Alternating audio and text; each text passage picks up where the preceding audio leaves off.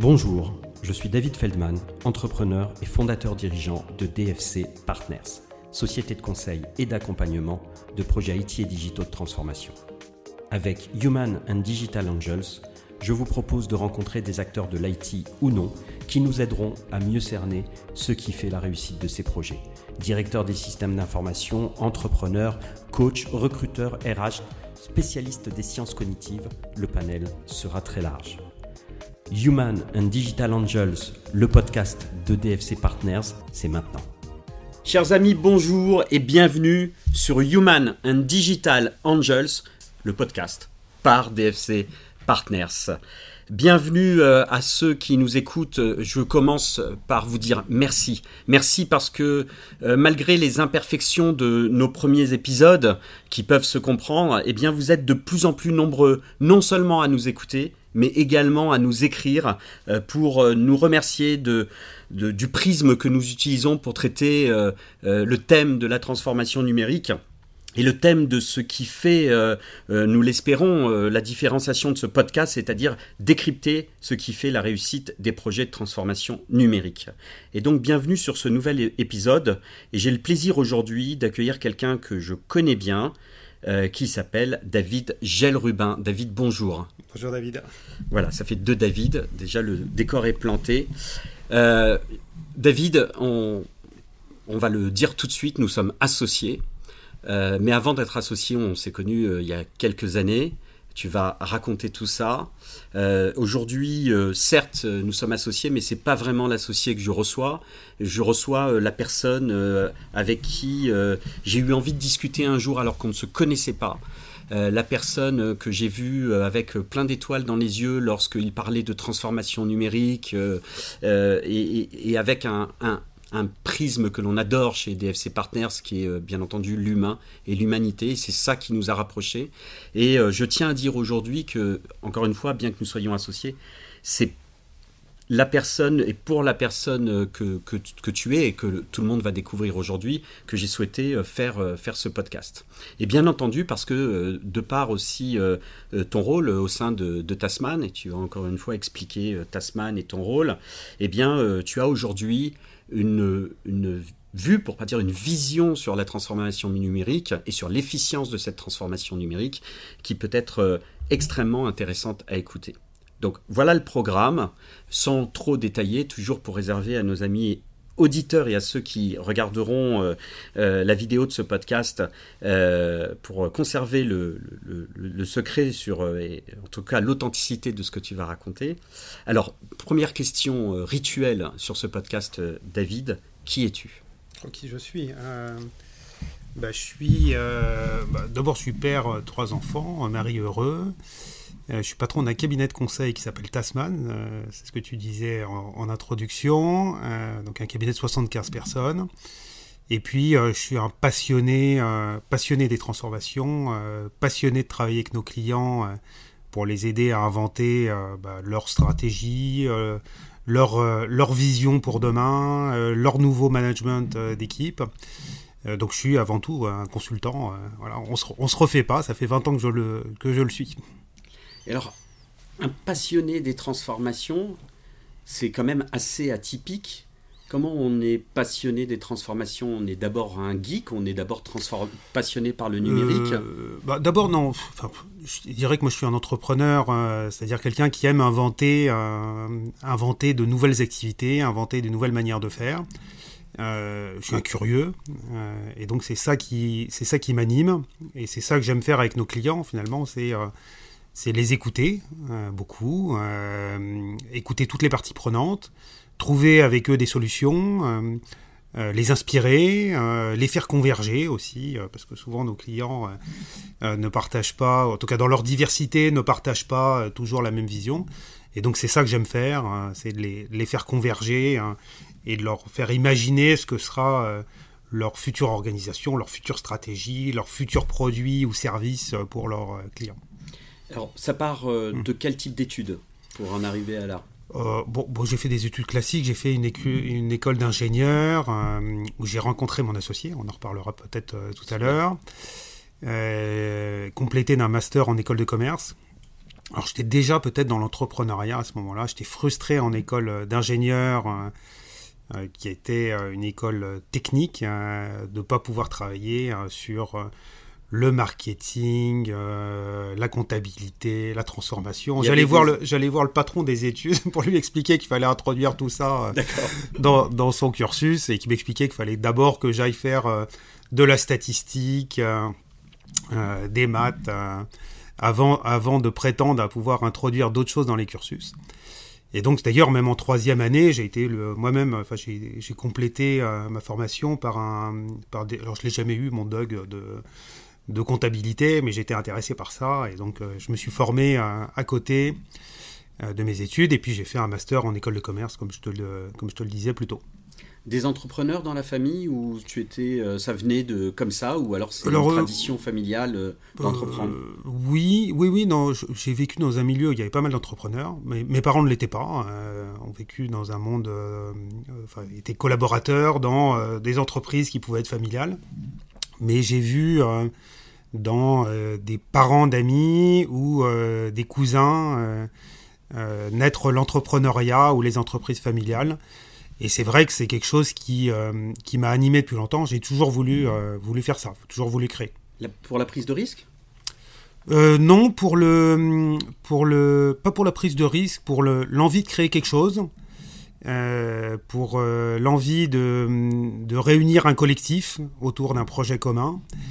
Et donc j'ai toujours su qu'à un moment donné, je me réaliserais au travers de, l'entrepreneuriat. Je ne savais pas comment. On ne le sait jamais d'ailleurs au moment où on a une envie. On sait juste que, enfin on sait juste, on, utilise euh, cette euh, force interne pour saisir des opportunités au moment où elles arrivent. C'est ce qui m'est arrivé dans ma vie. Et quand tu commences ta carrière, tu ne commences pas tout de suite en tant qu'entrepreneur, comme beaucoup de jeunes le font euh, maintenant en si, sortant d'école si, si, moi j'ai commencé en tant qu'entrepreneur, euh, entrepreneur qui, qui s'est planté d'ailleurs, ça arrive. Ah, bah, Donc après HEC, moi j'ai monté une, une activité dans le veille d'image de marque en 2000, donc juste avant l'éclatement de la bulle Internet, et on a monté une, une activité, une filiale d'une agence de communication. Et euh, bon, on a fait des missions intéressantes euh, pour des, des, grandes directions de la communication de, de grands groupes pour analyser l'image de marque de dirigeants ou d'entreprises sur euh, le web 1.0, le web des années 2000, donc est très différent d'aujourd'hui, l'IRC, les webzines. Et donc on a fait des super missions.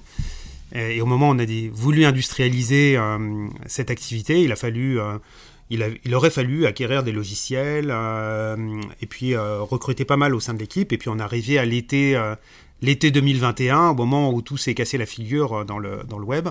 Et moi, ça s'est doublement cassé la figure parce que l'entreprise qui hébergeait cette activité vendait de la, de la communication digitale aux entreprises brick and mortar, enfin les mhm. entreprises euh, classiques, et vendaient euh, des RP de la communication classique pour les euh, startups Internet. Donc tous, les, tous les vecteurs d'affaires de cette entreprise se sont affaissés avec l'éclatement de la bulle Internet, et donc il n'était plus question de, de financer notre activité. Évidemment, bah, il était impossible de lever des fonds, des fonds à l'époque. Tu en as dégagé quoi comme leçon de, de cette euh, expérience? Euh, bah, Le fait d'aller vite. Si on l'avait fait avant la bulle Internet, peut-être qu'on aurait euh, réussi à lever et à, et à, et à monter l'activité qui mhm. aurait perduré. Donc en fait, il faut jamais, il faut jamais attendre. Mhm. Au moment où les opportunités sont là, il faut les saisir. C'est ce que j'ai fait par la suite à d'autres moments de ma vie. D'accord. Donc après, tu, tu as cette aventure-là et tu prends une pause après ou tu enchaînes tout de suite euh euh, Non, mais quelques, quelques mois après, euh, bah, grâce à Thibaut, mon associé d'aujourd'hui. Donc que tu rencontres à l'école. que je rencontre à Supélec. Thibaut Midon, salut Thibaut. Voilà. et donc grâce à Thibaut, que je remercie, je rentre dans le monde du conseil, puisqu'il y était, et il me dit Viens voir, je suis dans une super boîte avec un super patron, on fait des trucs passionnant. Euh, viens voir si ça, peut te plaire. Donc merci Thibaut euh, de m'avoir fait cette proposition. Hein. Ça a structuré ma vie euh, professionnelle. Et donc on s'est mis à bosser ensemble. On avait déjà fait des choses à Supélec, entrepreneurialement aussi ensemble. on a monté des projets événementiels ensemble. Et donc on s'est remis à faire ça à partir de 2002. Donc je rejoins un cabinet de conseil spécialisé sur le, le système d'information, la stratégie des systèmes d'information, euh, et je dirais l'informatique lourde, si je puis dire, là, la vraie... parce que 2002, on, est, on est très loin de la, de la transformation. Bah, de, en tout cas, de, du concept ou de la notion de transformation, numérique telle qu'on l'entend aujourd'hui. Voilà, exactement. Euh, mais ça a commencé déjà à se, à se transformer. On parlait d'e-business euh, à, à l'époque. La transformation, elle a toujours été là. Euh, l'informatique très vite après après l'effondrement de la bulle, c'est reparti tout assez vite. Tout à fait. Et, euh, et donc euh, l'idée était de, de, pouvoir travailler justement sur la vraie informatique, celle qui qui génère le chiffre d'affaires de l'entreprise, qui connaît ses clients, qui pilote les processus de l'entreprise. Et donc on a aidé un certain nombre de directions des systèmes d'information à, à, faire prendre des virages importants à leur informatique pour mieux correspondre à la stratégie de leur entreprise. Tu veux dire que déjà à cette époque-là, certaines entreprises percevaient l'importance de digitaliser leur process Oui, bien sûr, bien sûr, c'était déjà là. Euh, ce qui n'était pas là, ou peut-être moins là, c'était la prise de conscience de, de, la transformation des stratégies d'entreprise par le numérique. Ça, c'était mm. peut-être moins présent. On était euh, encore dans une logique de euh, concevoir d'abord sa stratégie et puis après on alignait le système d'information sur la stratégie de l'entreprise. Un sujet sur lequel il va falloir absolument revenir. Donc tu rentres, ça s'appelle Fontaine Consultant, je crois. Oui. Tu rentres chez Fontaine Consultant, tu, tu, tu, tu es donc consultant. Oui. Euh, et comme tu dis, tu l'es toujours. Euh, j'aime beaucoup ça, parce que moi aussi, je suis, j'étais chef de projet, je suis toujours chef de projet. Et je crois que ça nous aide aussi dans nos vies d'entrepreneurs de, de, garder ces bases-là. Euh, et donc, là, tu, tu, tu, développes ton activité, puis à un moment, te vient l'idée d'aller plus loin euh, chez Fontaine. Euh, comment ça s'est fait, euh, le fait que tu arrives à l'idée de dire, tiens, je, je peux peut-être là me réaliser comme entrepreneur dans cette entreprise-là? Bah, L'opportunité, ce que je te disais, c'est pas forcément moi qui l'ai choisi, l'opportunité s'est présentée, je l'ai saisie.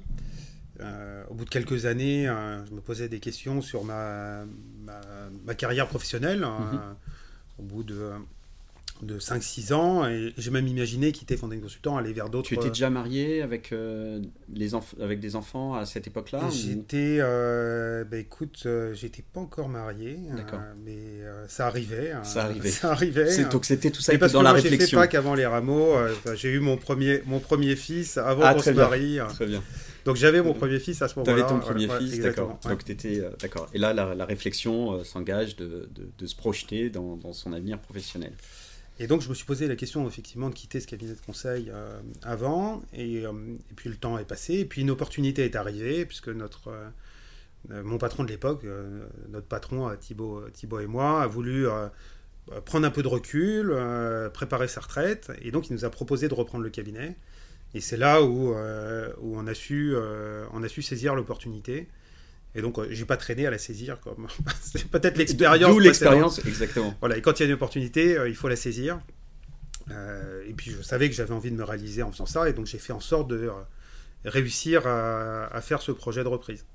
Très bien. Et donc, tu as une... quand tu reprends Fontaine Consultant, c'est une, une, vraie.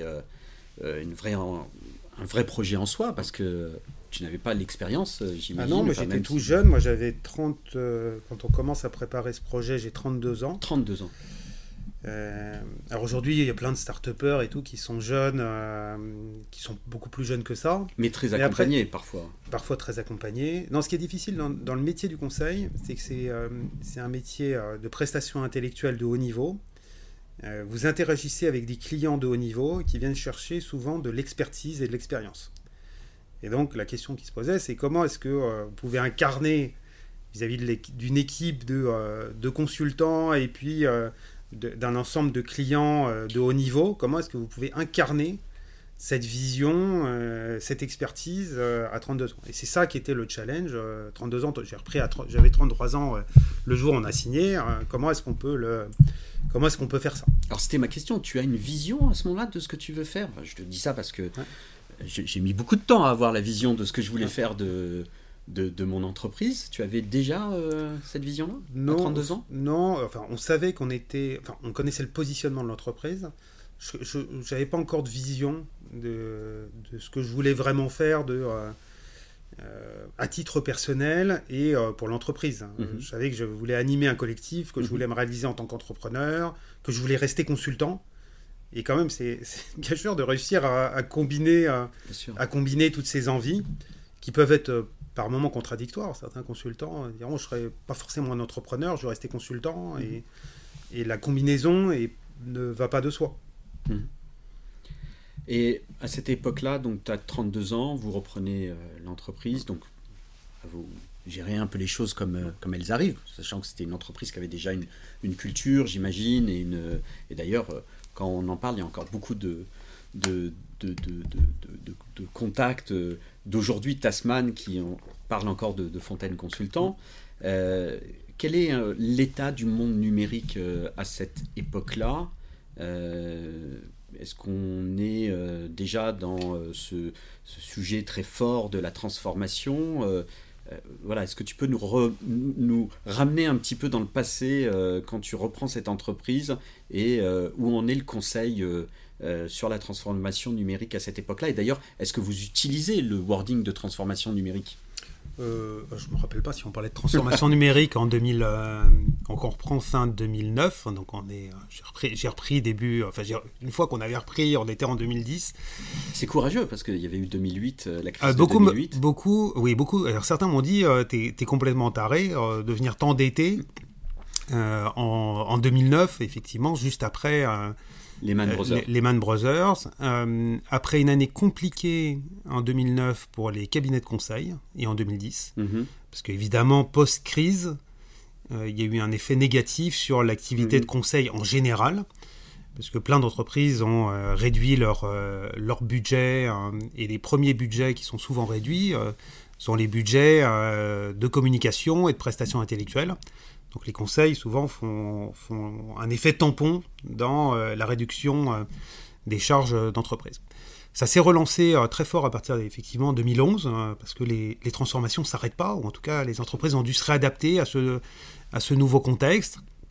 La digitalisation est repartie de, est repartie de plus belle à cette époque-là, et donc nous on a très très bien travaillé dans ces, dans ces années-là.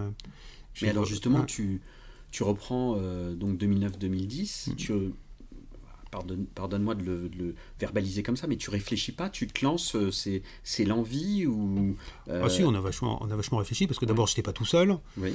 donc il y avait un collectif, un collectif de direction. Bruno, notre, notre patron de l'époque, propose à tout le monde d'ailleurs de, de, reprendre. Et tout le collectif n'y a pas été d'ailleurs, n'avait mm-hmm. pas envie de faire ce projet entrepreneurial. Et qu'est-ce qui fait que vous vous dites OK, on y va? Eh ben, le, ben, D'ailleurs, le collectif entrepreneurial de l'époque a plutôt dit on n'y va pas.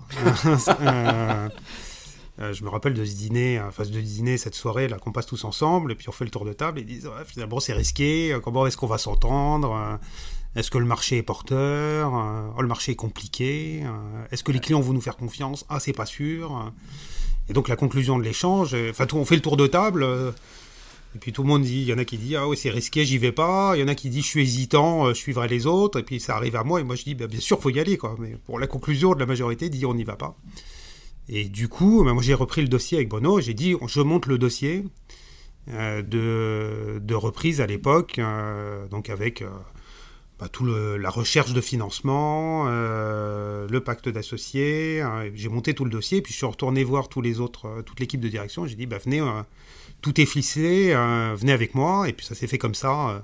Euh. tous, tous, sont venus sauf un euh, à l'époque. Là, il faut, faut s'arrêter une petite minute parce que bon, le thème du podcast, c'est l'efficience de la transformation numérique, des projets de transformation numérique, mais je, on reçoit des entrepreneurs et pour ceux qui, me connaissent un peu, ils savent que je suis passionné d'entrepreneuriat.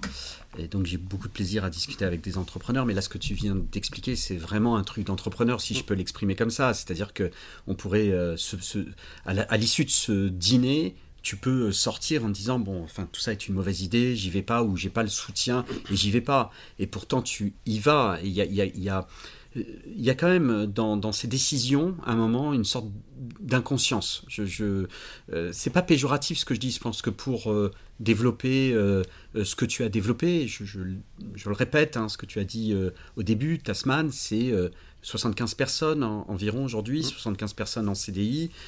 c'est des des, plusieurs euh, clients et, prestigieux.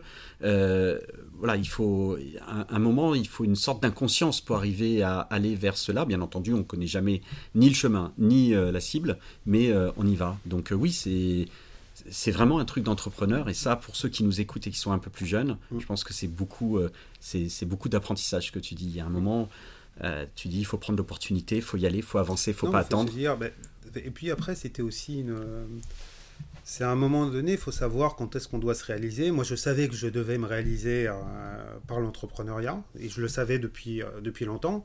Donc si je ne l'avais pas fait dans mon cabinet, je sais que j'en serais parti, j'aurais été faire autre chose, j'aurais été créé ou reprendre une autre entreprise. Donc l'opportunité était là. Euh, et puis c'est, c'est là où peut-être c'était moins risqué aussi pour moi. C'est toujours plus simple de reprendre l'entreprise dans laquelle tu es que d'aller en chercher une autre. L'herbe, elle n'est pas plus verte ailleurs. Et souvent, en fait, on, sait mieux ce qu'il y a dans sa propre prairie que euh, dans, celle, dans celle du voisin. Donc ça, c'était confortable. Euh, il s'agissait plus, enfin notre enjeu, c'était plus de constituer ce collectif de direction, euh, de faire ensemble le projet, d'emmener tout le monde, parce que l'activité de conseil, c'est une, une, activité de collectif. Enfin, c'est la, la, réunion de plein de savoir-faire et avec un, une décision qui se répartit au, sein des, au sein des, des dirigeants ou des managers de cabinets de conseil. Et donc le, rôle d'un dirigeant de cabinet de conseil, c'est d'animer ce collectif. Donc il fallait que voilà, c'était ça l'enjeu, c'était de réussir à animer ce collectif correctement. Ton why, c'est ça. On parle souvent du why. Bon, c'est un peu encore un concept d'entrepreneur, mais euh, enfin voilà, moi ce qui, ce qui, ce qui t'exalte, voilà, moi je préfère parler de, de ça. Ce qui t'exalte, c'est ça, c'est d'animer ce collectif. Euh, j'entends que tu adores le conseil, que tu adores être consultant, mais euh, animer le collectif, c'était ce, que, ce qui t'a motivé à, à, reprendre cette entreprise? Euh, Non, non. Enfin, ça m'exalte aujourd'hui. Euh, clairement, enfin, moi, il y a trois, il y a deux choses qui m'exaltent. C'est le métier de conseil. Là, c'est, c'est à imaginer des nouvelles solutions chez nos clients. Ça, c'est, c'est vraiment, c'est, c'est, une espèce de jouissance énorme là quand vous trouvez, quand on trouve la solution à une problématique d'un client. C'est super chouette, super épanouissant. Euh, c'est génial, et ça c'est mon deuxième et c'est euh, d'animer le collectif euh, Tasman. Parce qu'il y a des gens brillants qui composent l'équipe, les solutions elles se trouvent toutes seules, il faut, les, il faut savoir les, les conjuguer, les animer, les rendre cohérentes. Et c'est ça qui m'enthousiasme qui m'enthousiasme chez Tasman. Par contre, c'était pas ça à l'époque. À l'époque, mhm. c'était simplement c'était presque animal. Hein. C'était euh, savoir se réaliser. Euh, vous savez que c'est ça qui va vous permettre de euh, d'être bien dans la vie. Moi, j'ai sauté dessus. je, pense que c'est aussi la force de, d'un jeune homme de, 34 ans, 34 hein, ans, de, bien se connaître et de savoir ce qu'il faut faire. Et c'est ce que je dis souvent aux jeunes étudiants, c'est au-delà du, du, diplôme et des études, bien se connaître et savoir ce qui est important pour soi. Euh, très bien, donc là, on, arrive à cette époque-là, euh, euh, donc 2009, hein, c'est ça? Oui, tout à fait. c'est que ça, t'offre quand même aujourd'hui un, track record assez intéressant sur l'évolution et ce que tu as pu vivre là aux manettes d'une entreprise dans le conseil sur le numérique. quelle est ta vision de, de, de l'évolution justement de, la chose que l'on appelle numérique euh, depuis euh, cette époque-là jusqu'à aujourd'hui Comment tu as vu les choses évoluer? Bah, La prise de conscience, elle est là. On le voit, euh, ce qu'on entend régulièrement, et c'est une réalité qu'on constate, la, prise de conscience de l'impact du digital dans les activités des grandes entreprises et dans la société en général est de plus en plus important. Euh, on voit que ça refaçonne les chaînes de valeur euh, chez nos clients, ça façonne euh, de nouveaux métiers, ça façonne la manière dont on, perçoit nos interactions par rapport aux autres. Et, donc ça, on l'a vécu, nous, depuis, depuis 20 ans que je fais du conseil, on le, voit de, plus en plus. Hein. Mais le chemin est long, si je puis dire. Je me rappelle une des premières missions de conseil que j'avais faites, on, avait travaillé sur la dématérialisation d'un certain nombre de processus d'un de nos, grands clients euh, dans le monde de la sécurité sociale. On voit encore aujourd'hui, en, 2000, euh, 2022, euh, des activités de dématérialisation. Enfin, toutes les interactions, les services qu'on peut avoir avec nos fournisseurs, nos sociétés ne sont pas encore dématérialisés, ou pas tout le temps dématérialisés. Quand vous interagissez avec des assureurs, vous interagissez encore avec du papier. Ça m'a encore arrivé hier, là, je voulais souscrire un, PER, etc. On m'explique qu'il faut le souscrire au papier, et que euh, j'aurai pas de consultation en ligne. Voilà, on, vit encore dans ce monde-là.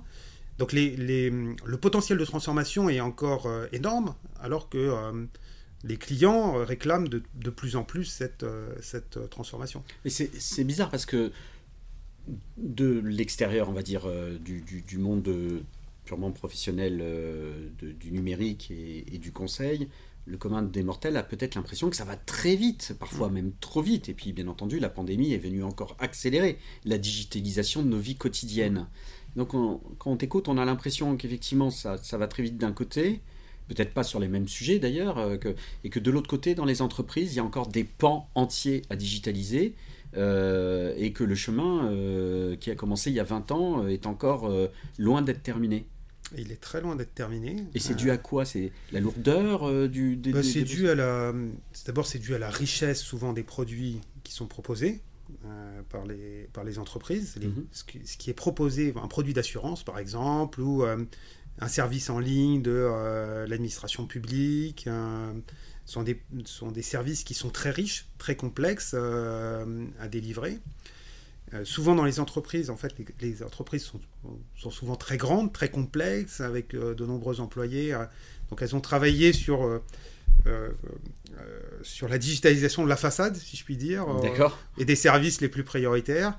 Derrière, ça l'est pas, pas, enfin mhm. peu ou pas du tout par moment. donc en fait, souvent, en fait, c'est un peu du cache-misère, hein, mhm. parce que souvent, en fait, les entreprises ont hérité d'une très forte complexité organisationnelle, d'une très forte complexité en termes de système d'information. Et puis elles ont, elles ont ces assets souvent qui euh, ont 10 ans, 20 ans, pour certaines presque 30 ans euh, au sein de leur système d'information. Et donc c'est lourd à manier et, ça ne permet pas d'accélérer la digitalisation. Mais il n'y a pas de recette miracle. on pourrait se dire, tiens, créons des nouveaux acteurs, des nouvelles startups qui font complètement différemment. Bah, celles qui le font, en fait, ne couvrent souvent qu'une toute petite partie de l'offre euh, de valeur. Leurs offres sont très réduites sur le champ de marché.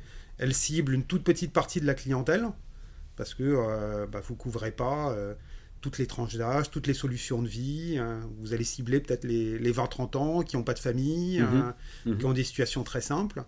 Et puis même ceux-là, de temps en temps, au bout de quelques années, sont assez décriés sur, leur, euh, sur les produits qu'elles délivrent qui ne sont pas parfaits ou qui ont des impacts sociaux. Et donc on revient vers euh, les entreprises anciennes qu'on connaissait et qui ont, du mal à se digitaliser. Ce que tu veux donc dire, pas de solution. En fait, euh, mon propos, c'est de dire que il n'y a, pas de solution miracle finalement au fait mhm. que, on ne claque pas des doigts et on ne peut pas créer tout de suite des produits digitaux souvent plus simplifiés. Parce que mhm. qui dit digital dit produit peut-être un peu moins euh, sur mesure, euh, produit peut-être un peu euh, moins riche fonctionnellement.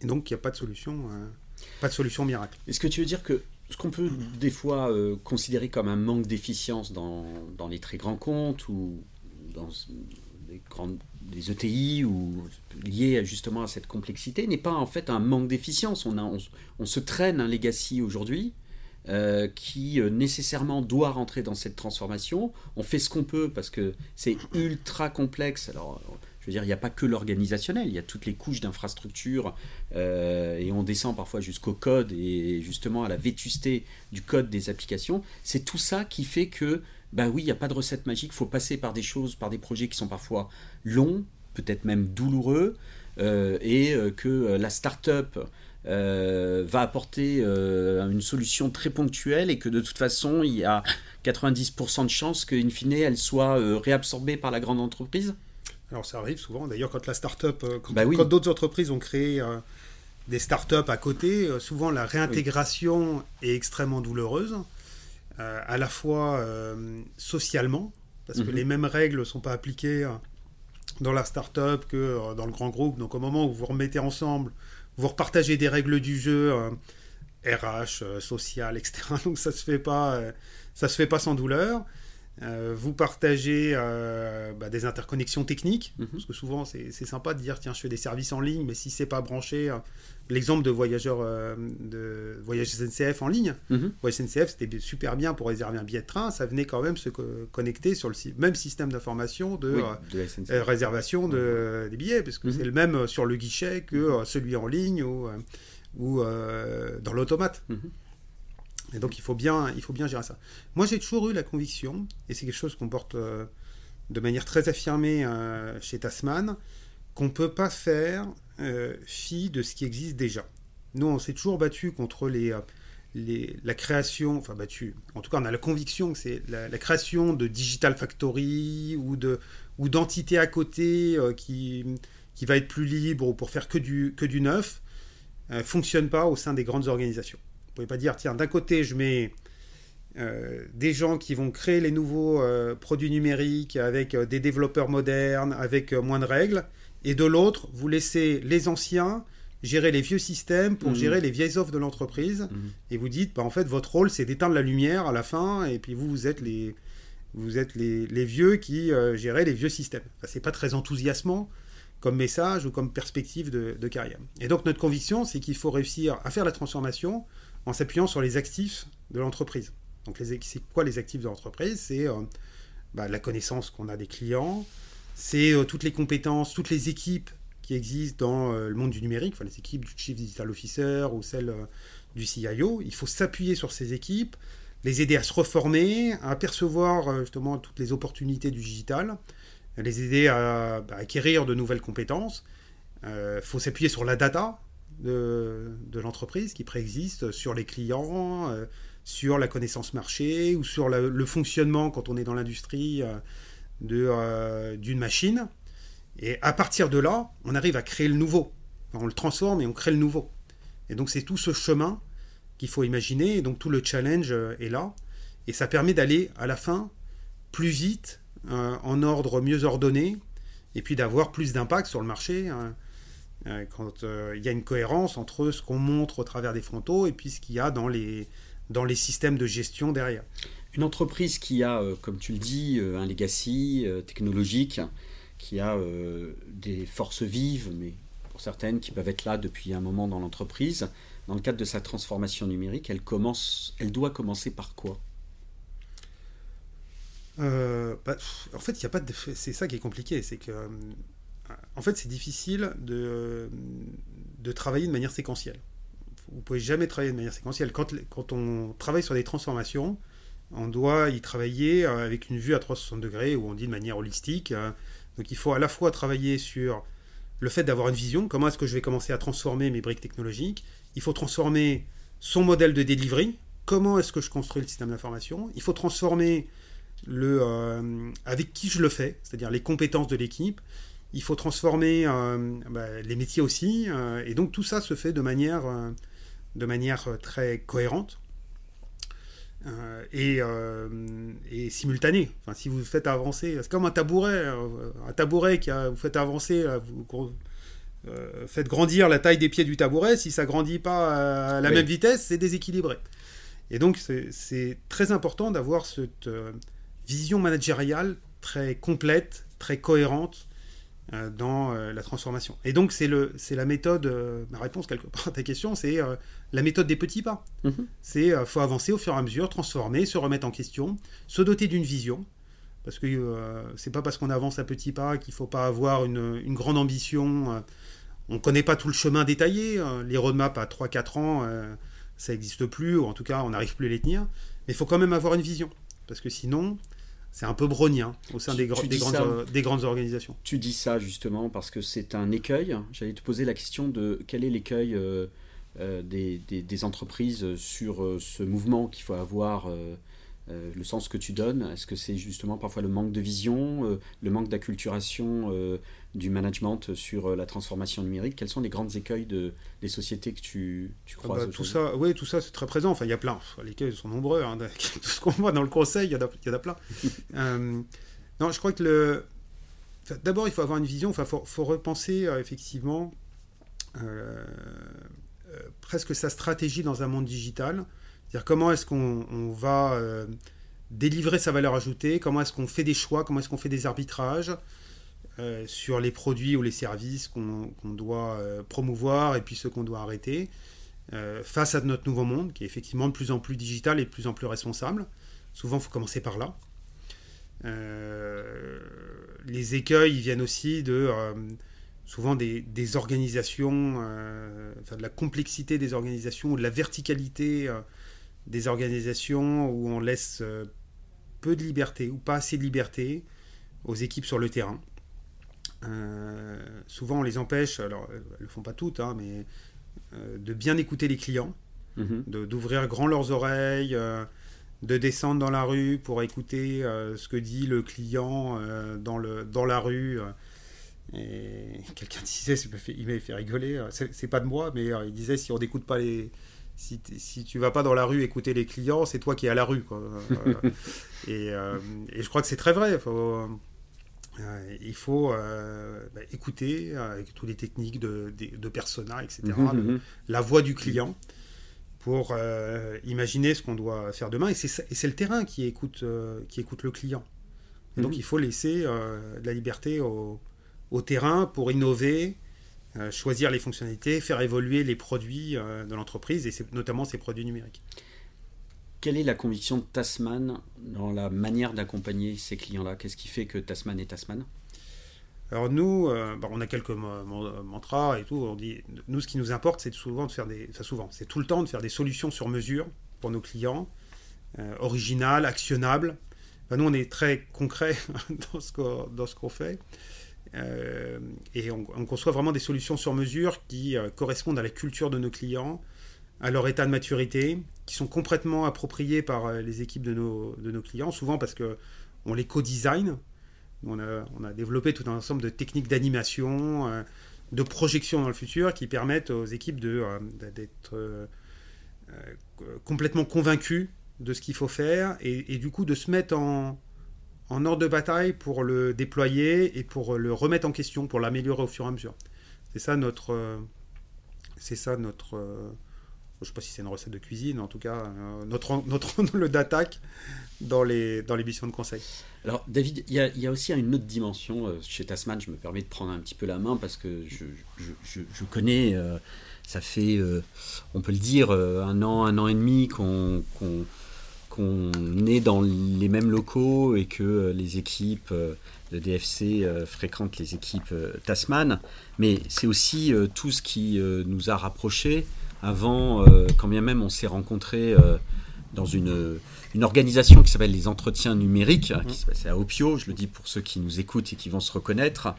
Il y a déjà de, toi, il y a une humanité euh, très forte qui ressort, sans flagornerie aucune, mais il faut bien que j'explique euh, à, ceux qui nous écoutent ce qui, ce qui nous a rapprochés.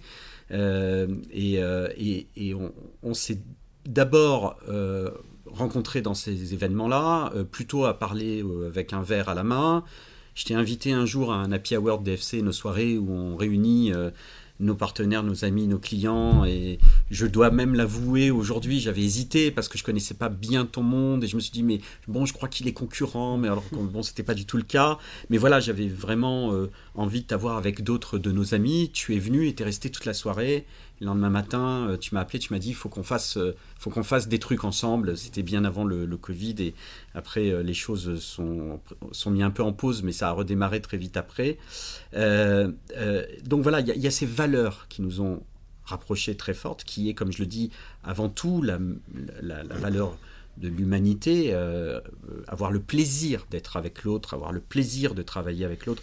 Et quand tu expliques ce qui fait euh, Tasman, ça, on ressent ça, c'est le plaisir d'être avec le client et de l'accompagner, voire de l'aider. Euh, et tu m'as dit quelque chose en préparant ce podcast qui m'a beaucoup touché. c'est la volonté aussi de Tasman de ne laisser personne aux au, côté de la transformation numérique. Et vous, dans, cette idée donc de, dire on ne peut pas aujourd'hui se permettre ça, euh, quelle que soit la situation, l'âge des personnes. Vous êtes allé plus, vous êtes allé très loin aujourd'hui, en tout cas loin, euh, très loin, je ne sais pas. J'espère que vous irez très loin. Avec, vous avez créé une fondation. Est-ce que tu peux, euh, pour un peu terminer ce podcast sur cette touche qu'on adore chez DFC Partners d'humanité, d'humanité, nous dire un peu, voilà, qu'est-ce qui sous-tend tout ça? Ben, Ça d'abord, tu le disais, ça a d'abord commencé par le fait de vouloir laisser personne sur le bas côté de la transformation quand on faisait euh, nos missions de conseil dans des grandes organisations. Parce que, euh, ben, je disais tout à l'heure que c'est pas très enthousiasmant euh, de dire à certains, toi tu vas t'occuper du vieux système jusqu'à ce qu'il ne soit plus utile et donc tu vas éteindre la lumière dans dix ans et pendant les dix prochaines années, tu dois juste maintenir ce système-là. C'est pas très enthousiasmant. Et donc notre euh, conviction a été qu'il euh, bah, faut faire des transformations qui sont inclusives, c'est-à-dire qui, euh, permettent d'emporter et d'emmener avec soi bah, toutes les parties prenantes de l'entreprise. Donc d'abord les collaborateurs qui sont là, au sein de, des métiers du digital, au, métier au sein des métiers du système d'information, mais aussi ailleurs, au sein des métiers du marketing, au sein des métiers de la gestion qui se transforment, et donc il faut le faire avec les équipes et pour, pour les équipes. Et puis, plus loin que ça, on s'est dit il faut le faire au sein de la société, avec un grand S, euh, pas simplement au sein de nos sociétés clientes, euh, avec, avec, un, avec un S minuscule. Et donc on a voulu avoir un, une action euh, auprès des associations, auprès des organisations non gouvernementales qui œuvrent pour un numérique responsable. Donc ça veut dire à la fois travailler sur le numérique responsable au sens euh, impact euh, négatif du numérique sur le développement durable, au sens Green IT, mais aussi euh, impact du numérique dans l'inclusion, c'est-à-dire que tout le monde arrive à avoir un, accès au numérique quand, il, quand, on en a besoin. Donc ça peut être effectivement certaines personnes âgées qui ont du mal à accéder, mais aussi plein d'autres qui vivent dans l'électronisme, donc électrisme, enfin, soit qui ont des, difficultés de, qui, ne, qui ne savent pas euh, écrire ou lire, ou soit certains qui ne savent pas utiliser l'outil numérique. Et donc il faut dans les deux cas savoir aider ces populations à, bah, monter aussi dans le, dans le, dans le bateau euh, du numérique de manière positive, ou en tout cas contrer les effets négatifs de la digitalisation très poussée des services qu'on vit, euh, qu'on vit actuellement. Mais aussi, troisième aspect sur lequel on travaille, c'est de travailler sur tous les, les, impacts négatifs du numérique qu'on peut voir dans les relations sociales, donc tout ce qui peut se passer sur les réseaux sociaux, euh, tout ce qu'on peut euh, imaginer aussi en termes de biais euh, qui sont introduits par l'intelligence artificielle, notamment le machine learning, qui tend à répliquer les situations. Et donc c'est le fameux exemple de, vous savez, de la machine, enfin de l'intelligence artificielle à qui on demande de recruter et qui propose que des candidats blancs, hommes, mmh. hommes de la quarantaine. Quoi. Mmh. Et donc, il euh, bah, faut, bien comprendre les algorithmes et donc euh, se battre contre les, effets négatifs, en tout cas les biais euh, qu'ils peuvent, qu'ils peuvent introduire. Et donc, on a décidé de monter à la fois une fondation pour faire de la philanthropie vers ces associations, mais aussi de faire du mécénat de compétences, parce que les consultants de Tasman ont envie d'avoir une action plus globale au-delà de, nos missions commerciales pour nos, grands clients. Et euh, donc on, fait ces activités-là, là, sur lesquelles on, s'épanouit beaucoup. Et on a pour projet aussi de qu'on va faire là dans les tout prochains mois, de, créer une sorte d'écosystème, parce qu'on croit que, enfin on, croit, c'est pas qu'on croit, c'est qu'on a constaté euh, de tous nos contacts qu'on a pu avoir dans ce milieu associatif qu'il y a euh, assez peu de vision stratégique et assez peu de liens qui se tissent entre toutes ces associations pour agir ensemble. Mhm. On est en mode euh, écosystémique. Mhm. Parce qu'à plusieurs, vous êtes plus fort, vous pouvez réunir plus de financement, avoir plus d'impact sur les territoires dans toute la France, ou de manière plus large. Et donc on voudrait rassembler ces acteurs, organiser des conférences, les faire se rencontrer, les faire, euh, faire émerger des opportunités de collaboration entre elles. Donc à la fois entre associations, entre ONG, mais également en, mobilisant de grandes entreprises à nos côtés. Et D'où le lien aussi avec nos missions de conseil, euh, où on voudrait les, les, inspirer, les challenger euh, sur leur responsabilité sociale, et donc les faire intervenir aussi auprès d'associations, pour qu'on ait tous ensemble plus d'impact positif sur la, sur la société. Super, super message. David, merci beaucoup. Euh, on a une seconde question rituelle euh, dans ce podcast. C'est si tu devais euh, inviter, avoir envie d'écouter quelqu'un et voir quelqu'un inviter, une personne invitée dans ce podcast, qui serait-elle, hein, cette personne? Ben, on a, alors je ne sais pas si tu pourras la voir, hein, mais nous on a fait l'inauguration de nos nouveaux locaux il n'y a pas très longtemps. On a invité Daniel Cohen qui présentait son nouveau, son nouveau livre Homo numericus qui analyse justement tous les impacts euh, en tant qu'économiste. Euh, il a analysé tous les impacts euh, de cette économie de l'attention et de, des impacts du numérique sur nos vies. Donc si tu arrives à la voir, ça peut être vachement intéressant eh ben, pour tes auditeurs. Super challenge. Euh, pour, euh, pour, euh, pour l'équipe d'avoir Daniel Cohen. Monsieur Cohen, si vous nous écoutez, venez donner un petit coup de main à un podcast qui n'en veut. qui un, podcast sympa. un podcast sympa. merci beaucoup David de t'être prêté à cet exercice. Merci David. c'est, c'est, enfin, je voulais que les gens, en fait, je voulais que les personnes qui nous écoutent, voilà, découvrent un, un, peu ton univers parce que tu es quelqu'un de, de discret. Euh, euh, et euh, également découvre l'univers que tu as avec tes associés et avec tous les Tasmaniens contribué à, créer dans cette entreprise. Je sais que je peux paraître partial, mais elle est très belle. Elle porte de très belles valeurs. Et on voit aussi, quand on fait pas partie du monde du conseil, justement cette magie. Moi j'appelle ça de la magie parce que je, je passe devant des salles de réunion, je vois des slides, je vois des consultants qui se prennent la tête et je vois des choses, des créations superbes euh, sur des sujets euh, vraiment très importants pour les entreprises, mais même pour notre pays. Euh, et, voilà, je souhaitais qu'on découvre tout ça au travers de ce podcast. Donc j'espère qu'on vous a donné envie d'en savoir plus. Euh, allez sur euh, le site de Tasman, c'est www.tasman.com, mm. sauf erreur de ma part. Et est-ce qu'on peut te, joindre sur une adresse email, David? Oui, david.gelrubin, G-E-L-R-U-B-I-N, at tasman.com. Ou sur LinkedIn, ça marche aussi. Ça marche aussi pas mal. C'était David Gelrubin qui dit qu'il ne faut laisser personne sur le bas-côté de la transformation numérique. Merci à tous. Si vous nous avez écoutés jusque-là, c'est que ça vous a intéressé. Donc merci de noter euh, ce podcast sur euh, toutes les plateformes de streaming. Nous sommes présents partout et nous avons besoin de votre aide pour que les messages que nous portons soient diffusés dans la communauté IT ou pas. Merci beaucoup à tous et surtout, soyez exaltés. Merci David.